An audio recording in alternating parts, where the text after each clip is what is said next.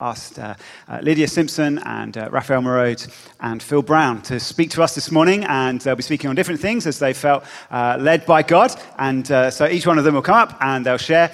And uh, I just, I, I really want to commend all, all three of these guys to you. Uh, uh, we, we don't draw names out of a hat. We kind of say, yeah, I really feel you've got something to share with us. And I'm excited for them doing that. Good morning, everybody.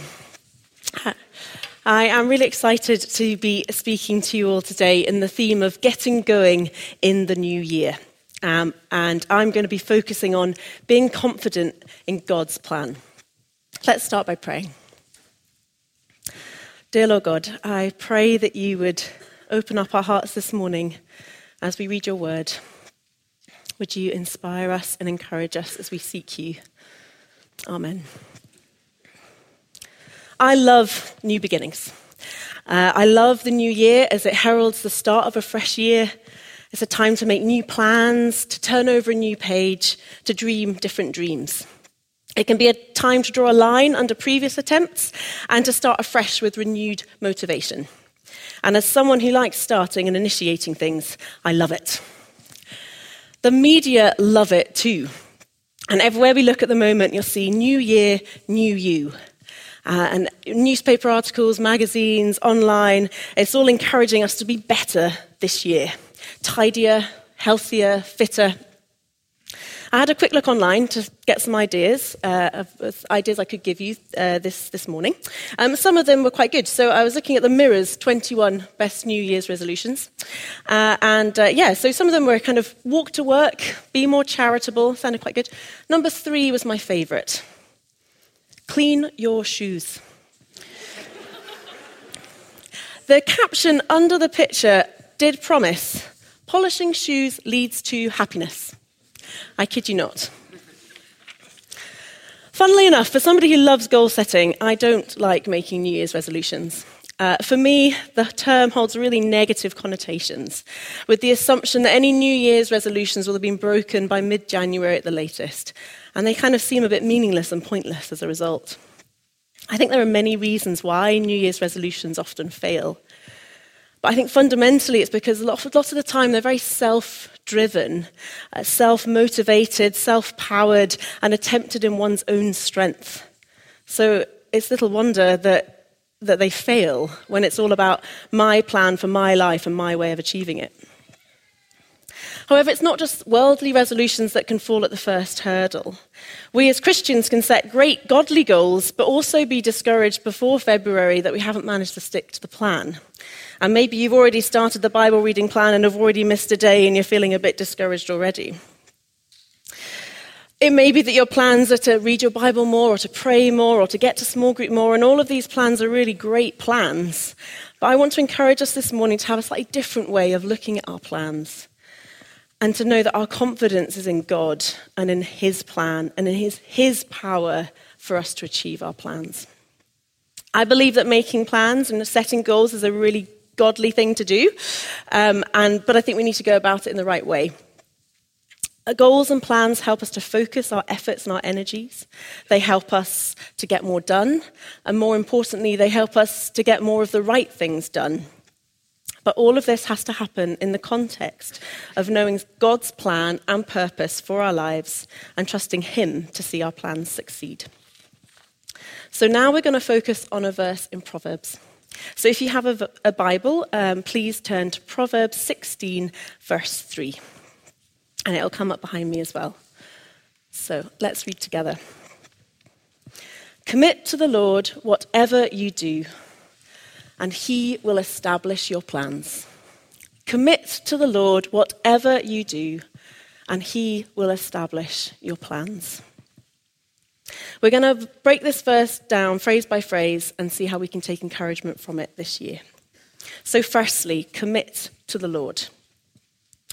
This first point is fundamental to the way that we should make plans and set goals, not just for two thousand nineteen, but for our whole lives.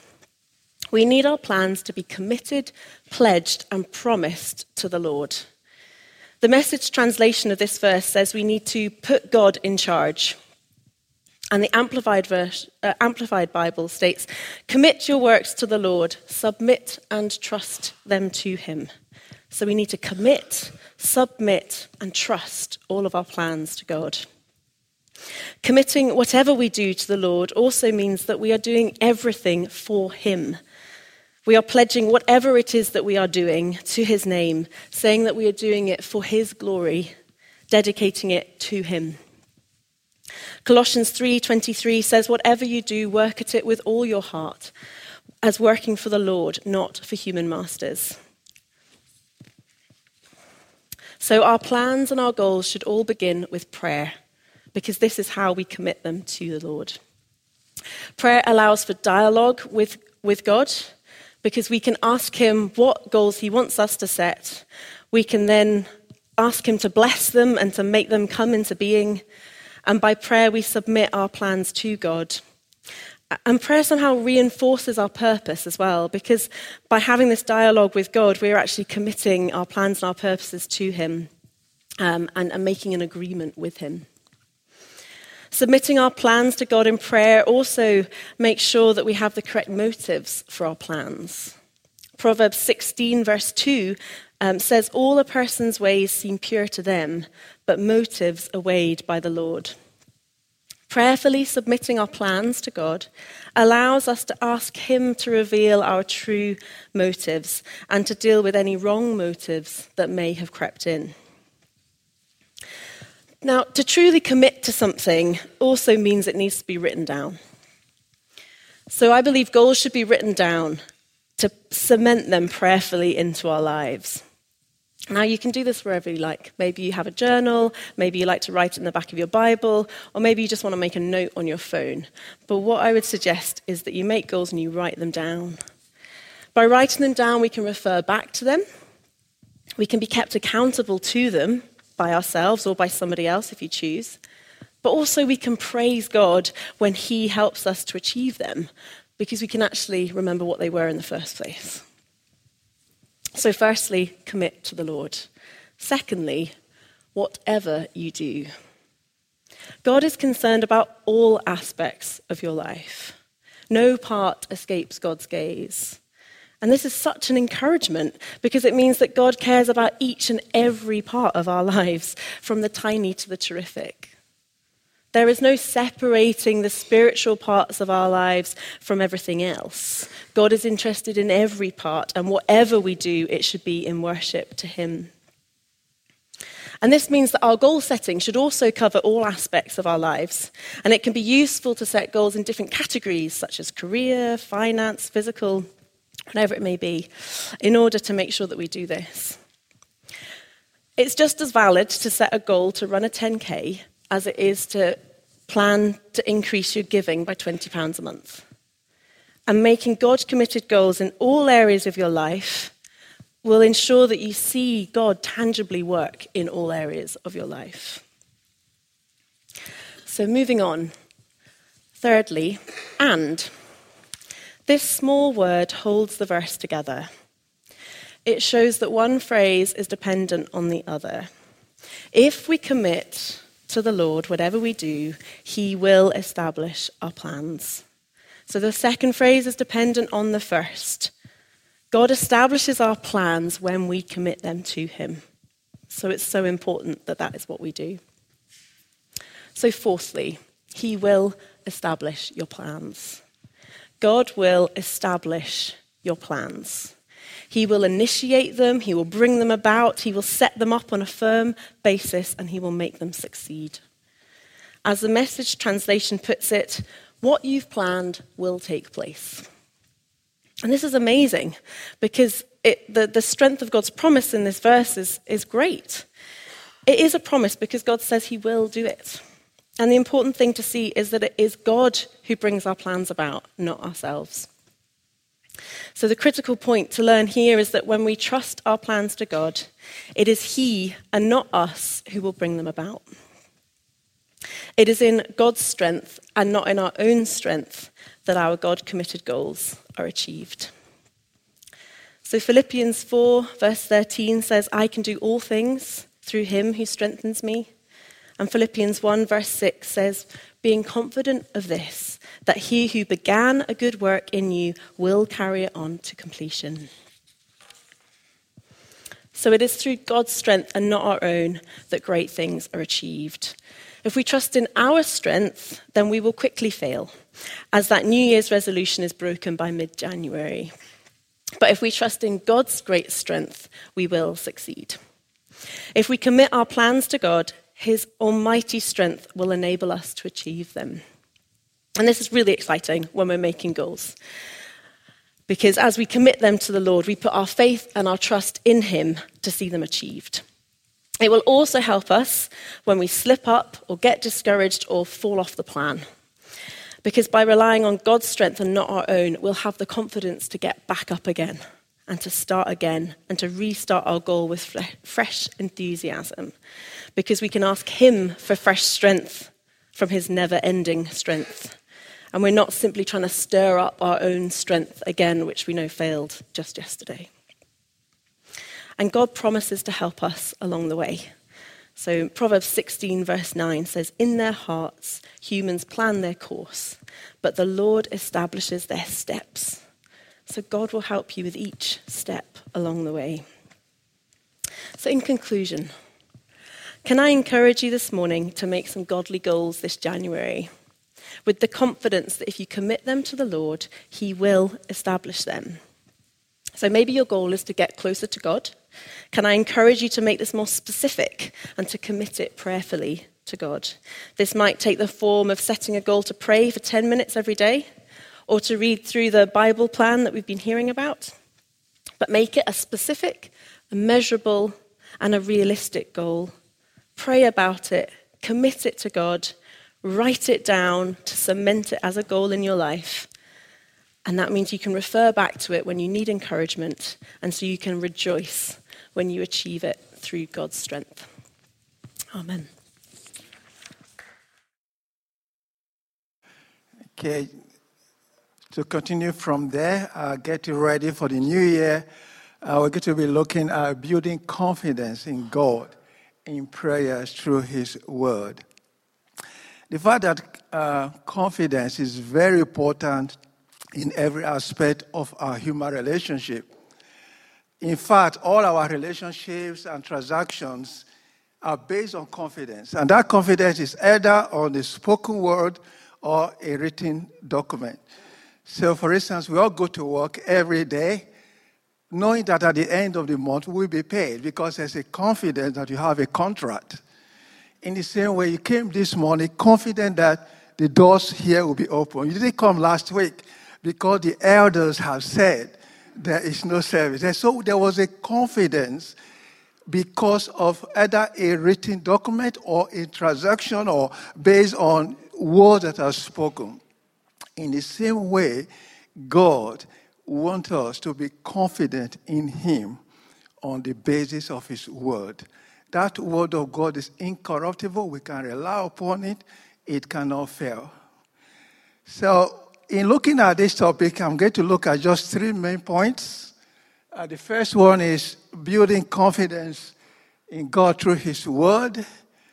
Knowing that when you are praying according to God's way, how that is a very great anchor. Then we'll look at some practical application. So we'll look at the first point. And basically, we're going to look at the scriptures. Uh, the main scripture will be First John uh, chapter five, verses fourteen to fifteen, to be to appear on the screen. It says, "Now this is the confidence that we have in him, that when we ask anything according to his will, he hears us. And if we know that he hears us, whatever we ask, we know we have the petition that we desire of him." This is the confidence we have in God, that when we ask anything according to his will. So I'm going to take that first part. The emphasis here is confidence in God. It is the confidence we have in God. But this confidence is based on his will. And we know that the word of God is the perfect will of God. So it's having confidence that when we pray, using God's word, it will work. We can rely upon it because God's word cannot be broken. God's word, God cannot lie. So we can build confidence in our prayer when our prayers are based on the word of God. The fact was that when God called Jeremiah uh, to be a prophet, he was he didn't really want to take up the job. He was saying, I'm too young. Uh, God touched his mouth and put his word in his mouth. God said, what do you see? And he said, I see the rod of an almond tree. And God replied, and God said, Jeremiah one twelve, and the Lord said to me, you have seen correctly, for I'm watching to see that my word is fulfilled. So just imagine God watching, scanning the whole earth for people who standing, who are standing on this word. God says, I'm watching to make sure that my word is fulfilled. That means that when we pray, when we base our prayer this year, as you look into this year, you have plans, as Lydia have said, they are based on the word of God. God says, I'm watching to ensure that that word is fulfilled. So we are just going to look at two examples. The first one is looking at Second Chronicles chapter twenty. Uh, it will appear on the screen. It's about, about the King Jehoshaphat. He was faced with an army from three nations. The, the, the Moabites, the Ammonites, and the Munanites, they were coming from three directions against him. The Bible said he feared when he saw that three nations were coming against him. But what he did was he went to the temple and he reminded God of how great he is. But he went now to remind God of his promise. And he says, I'll read it from here. Are you not our God, who drove out the inhabitants of this land before your people Israel and gave it to them, to the descendants of Abraham, your friend forever? And they dwell in it, uh, I included verse eight here, and they dwell in it and build you a sanctuary in it for your name, saying, if disaster come to us, so judgment, pestilence, famine, and we stand before you in this temple, in your presence, for your name is in this temple, and cry out to you in our affliction. You will hear and say, our God, will you not judge them? For we have no power against this great multitude that is coming against us. Nor do we know what to do, but our eyes upon you. So Jehoshaphat feared, but he went to the temple and reminded God that, God, we occupy this land because of your promise to Abraham. We are his descendants. This is your promise. So this now belongs to us. And reminded him of the prayer of Solomon when he dedicated the temple, that when we come here to this temple and pray, you said you will hear and save us. Now, will you not judge them? Will you not fight for us? And he said, we don't have the mind, neither do we have what to do, but our eyes on you. He declared that his confidence was in God. So maybe this year there will be situations where you said, I don't even have the resources to handle this situation. I don't have the power. I don't even know what to do. But let your confidence be in God on the basis of his word. And another example before I actually move on to the second point will be Or um, taken from uh, Romans four twenty to twenty-one. It's talking about Abraham. He said he did not waver at the promise of God through unbelief, but he was strengthened in faith, giving glory to God, being fully convinced that what he had promised, he was able to f- perform. That means Abraham did not waver. That means he did not throw the word of God. He was confident on the promise of God, on the word of God. So he wasn't considering how old he was or how old Sarah was. And the Bible says he gave glory to God. And see, he says, being fully persuaded that what God has promised, God will fulfill. Confidence in God. So those are some of the examples of, of how we, people who have built their confidence in God because of his word. In the same way, when we use the word of God for our prayer, we stand in great confidence because God cannot lie. In fact, when we pray according to God's word, we are confident he will hear us because our prayers become tools of co-working with God. You actually are establishing the purposes of God on the basis of his word. Examples will be Daniel in chapter nine. The Bible says he discovered that Israel, by prophecy in Jeremiah, will spend seventy years in captivity. He set his face to pray on the basis of the promise of God. and we all know what happened. Nehemiah as well, when he discovered that the walls were falling down and the gates were burned, he went to pray, say, God, remember your servant Moses, that you said that when we are scattered all over the world, I will pray to you, you will answer. So people who use the word of God to actually stand before God, confident that God, you will answer, and God cannot fail. And when we do that, we actually become co-workers with God. We are praying the mind of God. We are bringing the purposes of God to pass.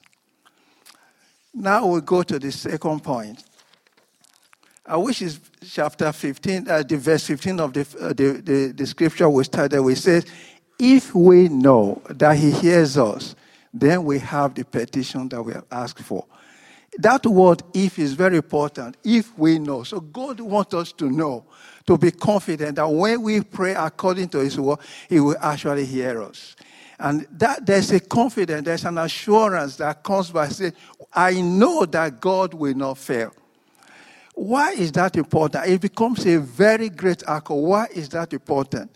It is important because the sanctity of God's word is not always equivalent to suddenness. I will say that again. The sanctity of God's word is not always equivalent to suddenness. That means when God gives you a promise today, it doesn't mean it's going to happen tomorrow. A very good example would be Elijah. He said, go and show yourself to Ahab, and I will pour rain. And we all know the story. Elijah fought with the, the prophets of Baal, and then he went to pray. He prayed, and he sent the servant out seven times. It was many times the servant came, he said, the servant replied, there is nothing. And the seventh time he said, go again. The prophet said, go again. So I want to encourage you this year. What is last year saying to you? Maybe last year is saying there is no hope. Maybe last year is saying there is nothing going on. There is nothing. I will echo the word of Elijah, go again. Stand upon the word of God. Just to give a very brief uh, illustration, one of the greatest battles I had to stand upon was seeing my father become a Christian. It took eleven years.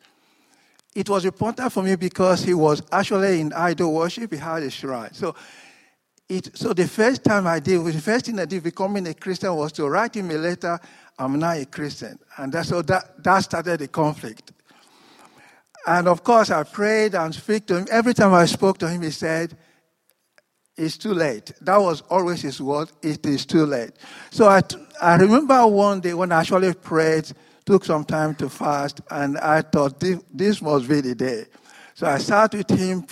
Of course, I preached all that I could preach. When I finished, he just looked at me and said, it is too late. And I went away almost so discouraged. But as I was going away, God said, my ways are not, my ways are not your ways. And it eventually happened that he got sick, and through the prayer, he got healed. And that was how God turned his life around. So it's just to encourage you. God may have spoken a word to you.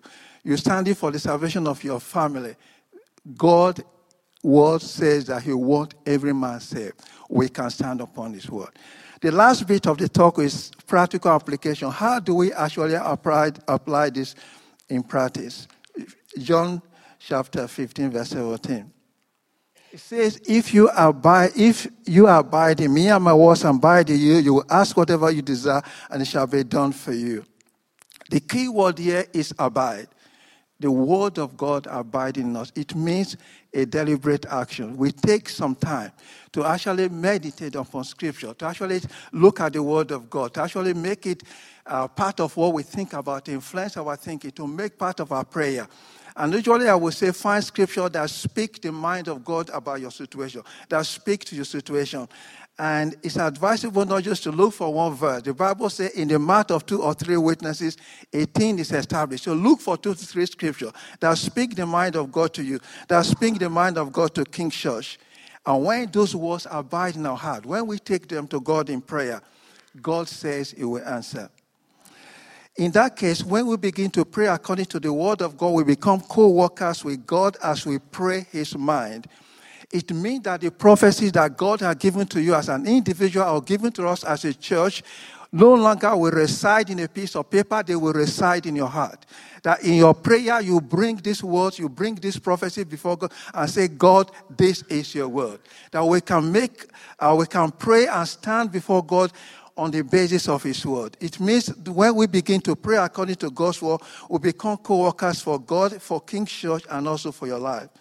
It means reaching out to others to pray for them for healing and the touch of God using the word of God.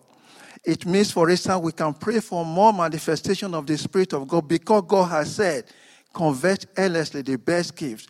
God says, pursue love and desire spiritual gifts. On the basis of this word, we as a church can say, God, we want more of your Spirit. We can remind God, we can bring this word before him. And when we do so, God will answer. We can pray for our city because the word of God declares that he wants all mercy. That is enough for us to stand upon and bring this before God. And I will end up with this last scripture, uh, First Corinthians one twenty. It says, for all the promises of God in him are yes and amen, to the glory of God through us.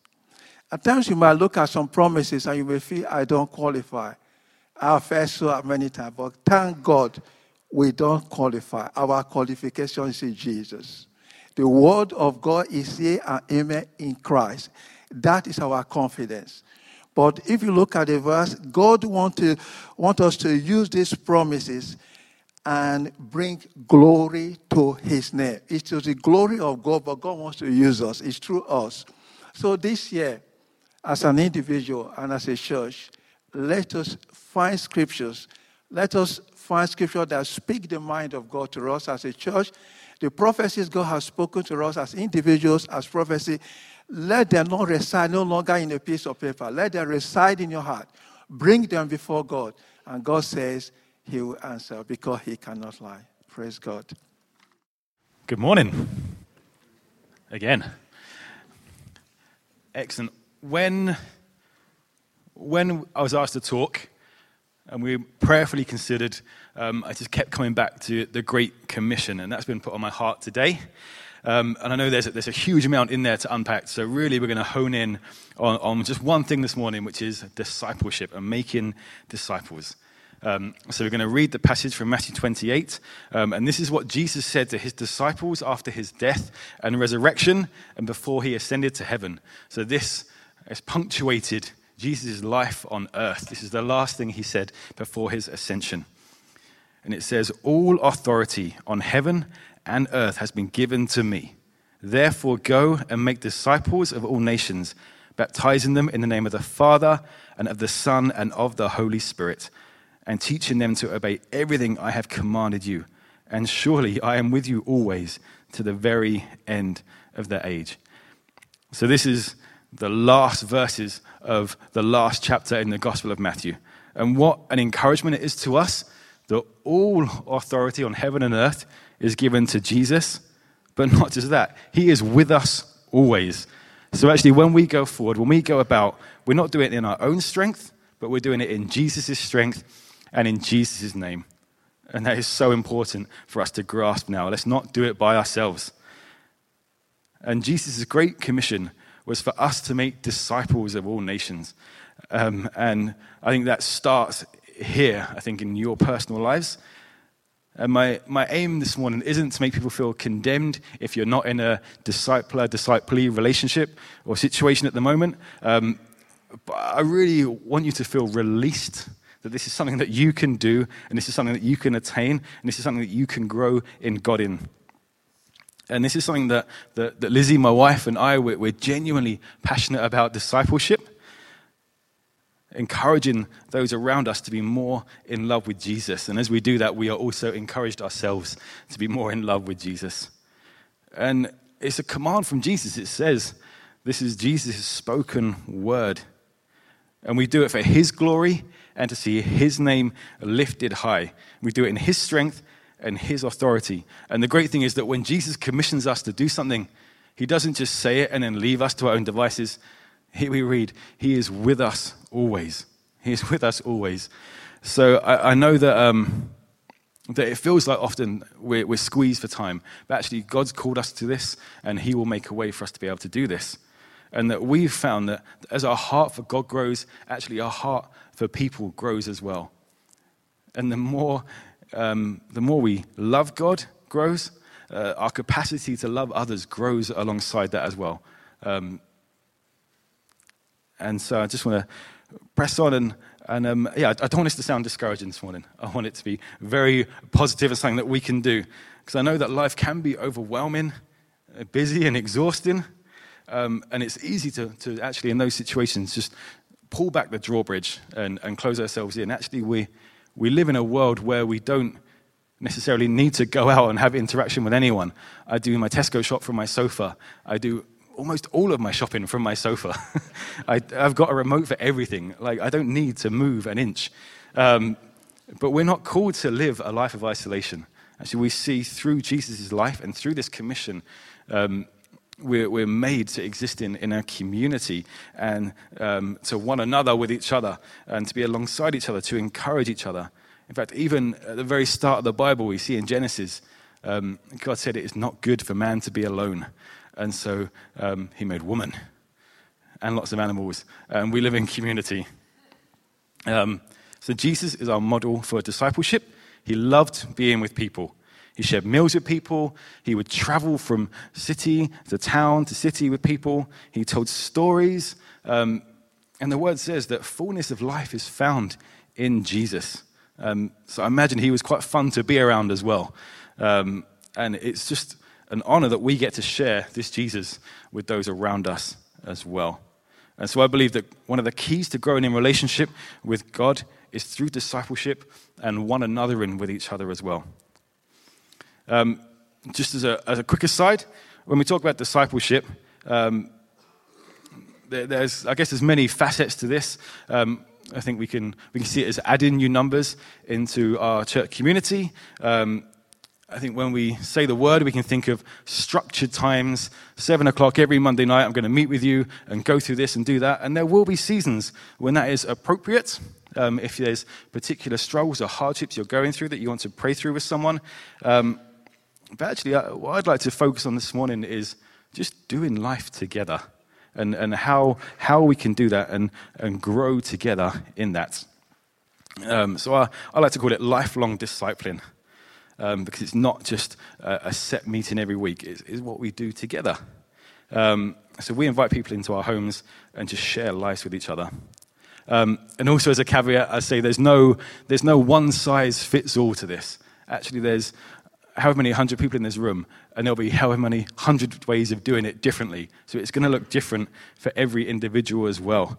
Um, so we're going to just look at some some practical things that will kind of point us in the right direction um, and, and how you can work these out in your life as well. Um, so even in our own home, there's probably three different ways that we disciple.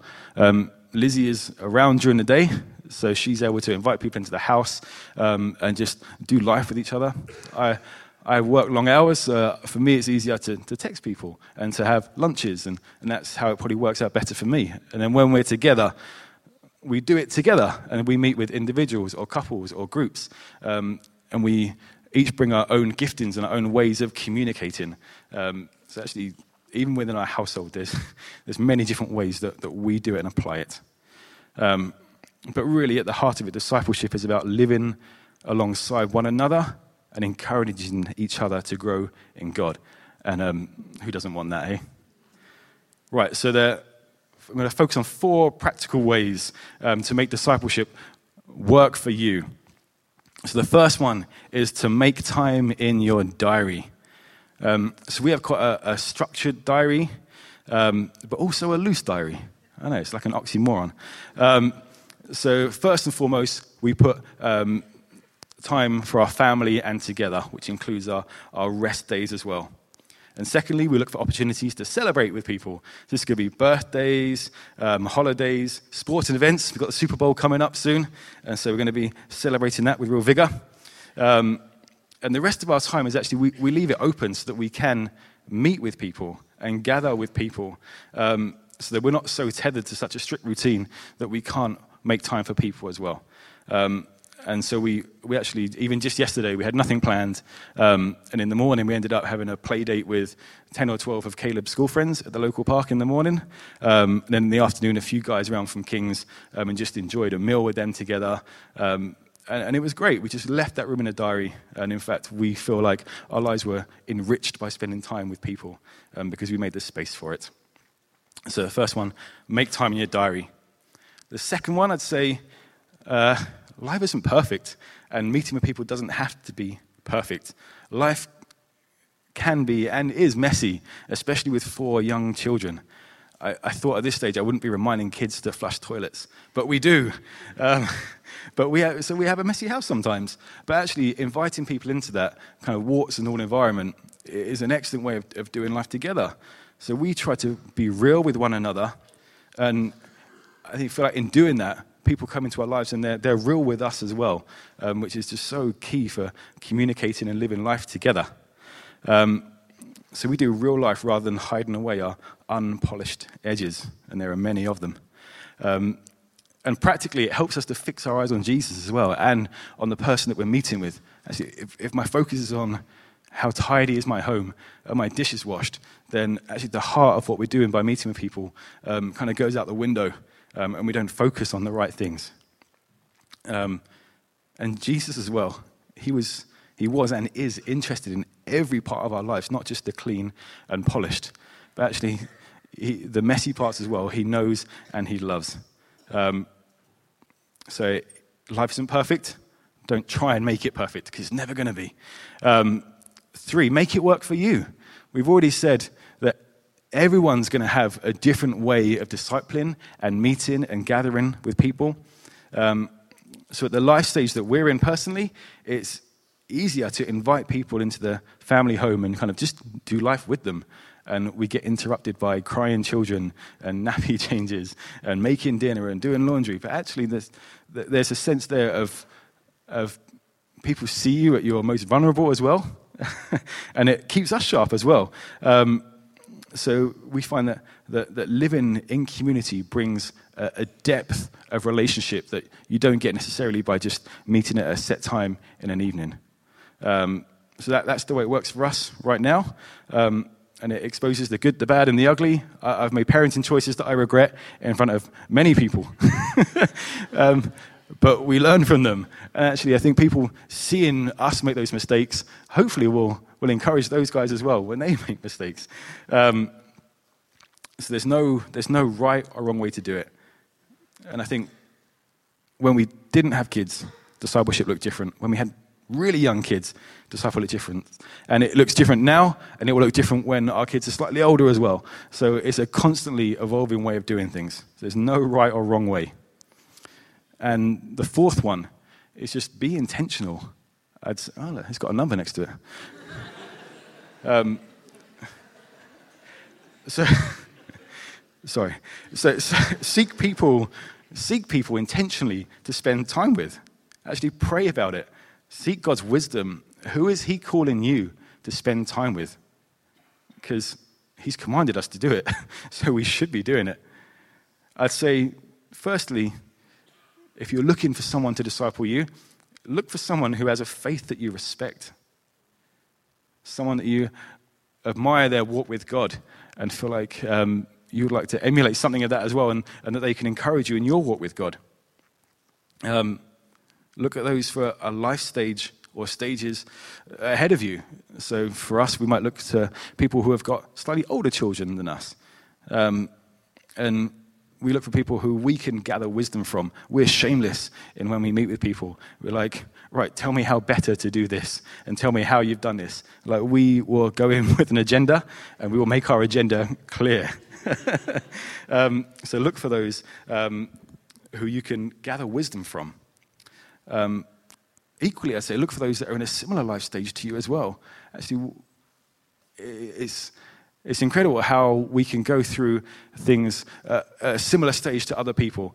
Um, so other people with young kids go through the same things as us at the same time. And as you do in life with them, we can encourage each other through it, pray through it together, um, kind of brainstorm how best to do it as well. Um, so look at people who are in a similar life stage to you, um, and approach people. I think it can be intimidating slash awkward to approach someone about this. And I think we've all seen kind of the Sunday morning hover when someone's talking and you want to talk to them. And you're like, no, no, no, they're just breathing. They're not finished yet. And that can be a really awkward moment. Um, it was actually, if we we found that we've had one hundred percent positive experiences when we've said to someone, actually, God's put you on my heart. I'd love to meet with you and pray with you. And people generally don't react negatively to that. And it doesn't have to be a fully formed eight-step plan of how we're going to get from A to B. Actually, just start a conversation. That's what I'd encourage you to do. And I'd say be open to being discipled as well. And if you are being discipled, just practically be respectful of people's time, I'd say. Be humble. Be teachable. Actually, we find the people who we um, grow most with are people who, who turn up and people who uh, are invested as well. Um, so I say if you're gonna if you're gonna commit to it, um, then just turning up, even on your bad days, even on your worst days, um, will really grow you. So, uh, kind of to, to come to an end, I would encourage you to be prayerfully considering and looking out for those who that you can enter into community and discipleship with. Um, people that you can encourage, to pray with, worship with, and grow with. So who is God putting on your heart? Who do you see potential in? Whose life could you add richness to in order to draw them and yourself into a closer relationship with God? So I'm just going to, I want to end by reading the Great Commission again. Actually, uh, it, it excites me. I think it's, um, yeah, it makes my, my hairs stand on end because it is so important. And it says that all authority on heaven and earth has been given to me. Therefore, go and make disciples of all nations, baptizing them in the name of the Father and of the Son and of the Holy Spirit, and teaching them to obey everything I have commanded you. And surely I am with you always to the very end of the age. Amen. Isn't that great? We've been served so well uh, by those three guys. Why don't we pray together just to end our time